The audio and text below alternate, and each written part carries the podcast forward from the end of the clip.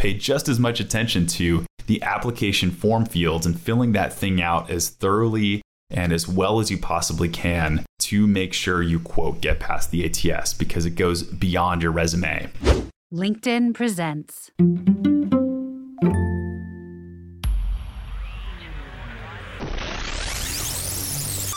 And welcome to the Let's Eat Grandma Career Warrior Podcast. If your goal is to transition to more meaningful work, achieve better pay, or reach that flow state at work, this is your podcast. My name is Chris Villanueva, the founder at Let's Eat Grandma, the resume service that puts customers first. Is my resume ATS friendly? Gosh, this is still among the top concerns for job seekers, according to a recent poll from our service at Let's Eat Grandma. This was among the top three concerns because job seekers know that a lot of the times their resumes are getting put through these applicant tracking systems, which can influence part of the hiring process, a big part of it in some cases. This is a side pitch or a plug to send in your resume for a free review at let'seatgrandma.com. We would love to look over your resume personally and address any specific concerns or questions you have about the ATS. Now, let us talk about applicant tracking systems. I was delivering a talk in 2018 where we were discussing how to get your resume quote past the ATS or past the black hole or something like that. And the person who was giving the speech alongside me said something along the lines of you have to submit your resume with either a Georgia font or a Times New Roman font otherwise your resume will not get past the ATS. And instantly my heart dropped. I was like, what the heck kind of advice is this being sent out in the resume world? Georgia, Times New Roman, how specific are these algorithms in the applicant tracking systems that they have to be submitted through Times New Roman or Georgia? And even looking on LinkedIn, I'm seeing so many different people who are sort of spouting the advice that they hear from other people, which secondhand advice, I'm not saying is secondhand knowledge isn't a bad thing necessarily, but a lot of the folks don't know what they're talking about and they haven't even seen an applicant tracking system. So, my goal here is to sort of clarify what makes a resume that can be quote ATS friendly and in general a good resume that can get you interviews. And so I hope this episode, as well as the last one I released on ATS myths, can help you to have a better job search and understand really how this stuff works. So, what is an ATS? ATS stands for Applicant Tracking System, and this is a tool that can help manage the hiring process by organizing candidates. Many times, companies have put out job postings and they are just flooded with a bunch of different applicants. And this is tough for many reasons. First of all, how do you sift through 100, 200, even more than that in many cases? How do you sift through all of these different resumes and applications and make an actual decision given the short amount of time that you have? Well, what an applicant tracking system can do is it can sort based on specific criteria that the hiring manager or recruiter may set. And it can sort the candidates to give better matches and sort of just save time. It's a really good tool to help save time within the hiring process. Now, you may know this already, and I know a lot of people understand this, but more and more small businesses are using applicant tracking systems as we evolve into the present day, into 2023 and beyond. And applicant tracking systems are getting even smarter, smarter than they were back in the day. As more and more applicant tracking systems enter the market, there are going to be different rules that these applicant tracking systems play by, or different types of criteria that you can use to search for a candidate. So, this whole one size fits all approach for applicant tracking systems, like you have to have Georgia font or you have to have et cetera, et cetera, that type of advice is becoming less and less relevant. And I know we're in 2023. Again, as AI algorithms have become more and more advanced, we're going to see candidates ranked on a wider range of criteria. And I'll give a quick example from Google Hire, which is something that's now defunct. This was in 2018, actually, when this came out, but they actually used their application to put together a list of former candidates So it would draw upon past candidates that a company hired and it would implement this candidate discovery tool that would actually hire future candidates based on the data set of former candidates. I hope I didn't butcher the explanation of that, but it used AI and it's no surprise that you know we're here 5 years later, you can fully expect that AI will continue to play a role in these algorithms and it will make applicant tracking systems get smarter. What does that mean for job seekers? For one, we need to understand that applicant tracking systems, again, there is a bunch of different ways that these ATSs can be used to filter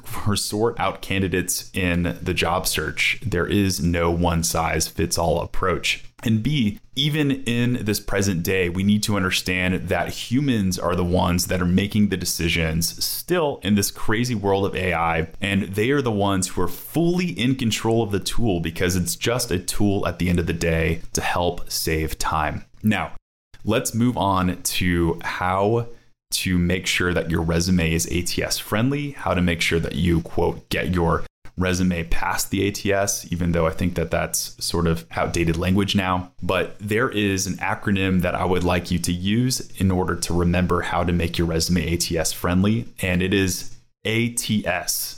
Gosh, that is genius, Chris. You came up with an acronym that talks about the thing. You're going to use the ATS in order to remember how to make your resume ATS friendly. So the first letter A stands for avoid. Avoid fancy designs. And so, yes, just a second ago, I said that applicant tracking systems are getting smarter and sometimes these rules are outdated.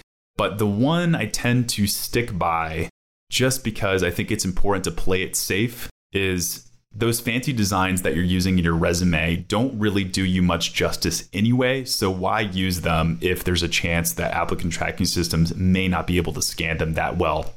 So I'll give an example of a resume that I saw the other day. It was built most likely throughout one of these designy types of cloud-based websites out there. I'm not going to say what it was, but it used a double column format and there was a big fat picture not only at the top, but it used these crazy bullet points as well that just had some strange designs to it. So, not only was the resume difficult to read and just unprofessional, in my opinion, but it can get in the way in some cases of applicant tracking system scans. So I say stick to a traditional format in Microsoft Word. Yes, you can add flair as necessary, such as color. You can include borders in your resume. I think that that's fine. But just no columns, no tables, and try to not integrate so many of the graphics. The T in ATS, in my way to make sure your resume is ATS friendly, is target. Target specific keywords. Now, we all know, we've heard this time and time again, that it's important to target or use keywords within the resume, but a lot of people don't know how to tactfully integrate this within a resume. That makes sense for the ATS. So I recommend focusing on position titles first and foremost things like senior software engineer, especially if you're applying for those types of positions, and nouns common to the position, which can mean something like software engineering in that example, or the programming languages that are relevant for that specific role. Python, you know, C sharp, JavaScript, things like that. Don't overdo it. There is no exact science to this, but a ballpark, I think, of five to seven keywords that you can target and tactfully integrate throughout your resume is going to be something that I would recommend for everyone. A good piece of advice that I heard the other day is try to use the long form and acronym version of the keywords. So, an example of that might be applicant tracking system versus ATS. So, do you know which keyword to use? You know, you don't really know whether somebody's going to type in ATS or applicant tracking system. And yes, I'm sure that there are some ATSs out there that will know the difference specifically between ATS and applicant tracking system. And if somebody types in ATS, it will register the applicant tracking system. But I think to be safe, especially if you're targeting a few specific words, use that tactfully and spread that out throughout your resume to make sure that you capture that.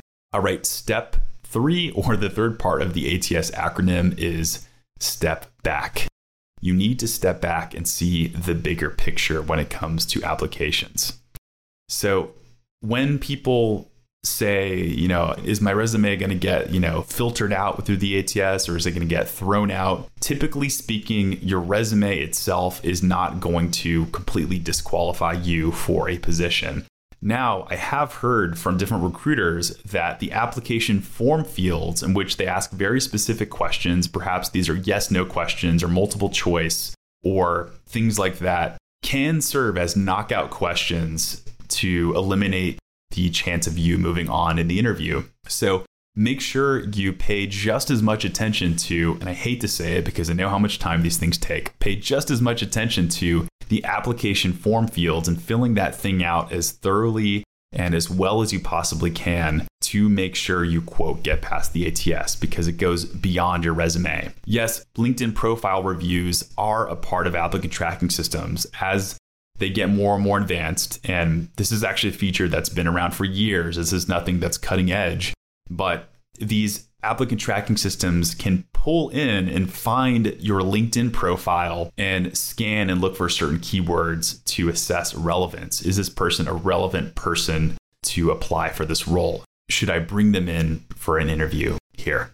So, target keywords in other parts of the application is really important. And when I say step back, it's also really important to note that when you have successfully made sure that your resume is ATS friendly, you need to first and foremost make sure that that thing is darn impressive, readable, and just exciting for a human being who is going to eventually pop open that resume and make the ultimate decision to bring you into the interview. So the ATS is kind of just like a starting point here to make sure that your resume fulfills a certain amount of criteria to get the resume sorted out properly. But at the end of the day, you need to make sure that your resume has some distinguishing features in it and you're showing exactly why you are a good person for the role. You're the person who's meant for that role there specifically. Was this episode useful for you? Let me know by hopping on to LinkedIn and connecting with me. I post a newsletter once a week and I'm always reading connection requests and I'm reading those personalized messages from you all. So if you let me know that you're a career warrior listener, I will most certainly hit accept. If not, then I will sadly decline it just because I receive way too many random LinkedIn requests these days. And I want to make sure that it's relevant for the people I care about. So let me know what you thought about this episode. And I hope it was useful for you in your journey as you send out your resume. All right, Career Warriors, thanks so much for tuning in to today's Career Warrior podcast. I will see you next time. Career Warrior Podcast. And before you go, remember if you're not seeing the results you want in your job search, our highly trained team of professional resume writers here at Let's Eat Grandma can help. Head on over to let'seatgrandma.com forward slash podcast to get a free resume critique and $70 off any one of our resume writing packages. We talk all the time on the show about the importance of being targeted in your job search. And with our unique writing process and focus on individual attention, you'll get a resume, cover letter, and LinkedIn profile that are highly customized and tailored to your goals to help you get hired faster. Again, head on over to let'seatgrandma.com forward slash podcast. Thanks, and I'll see you next time.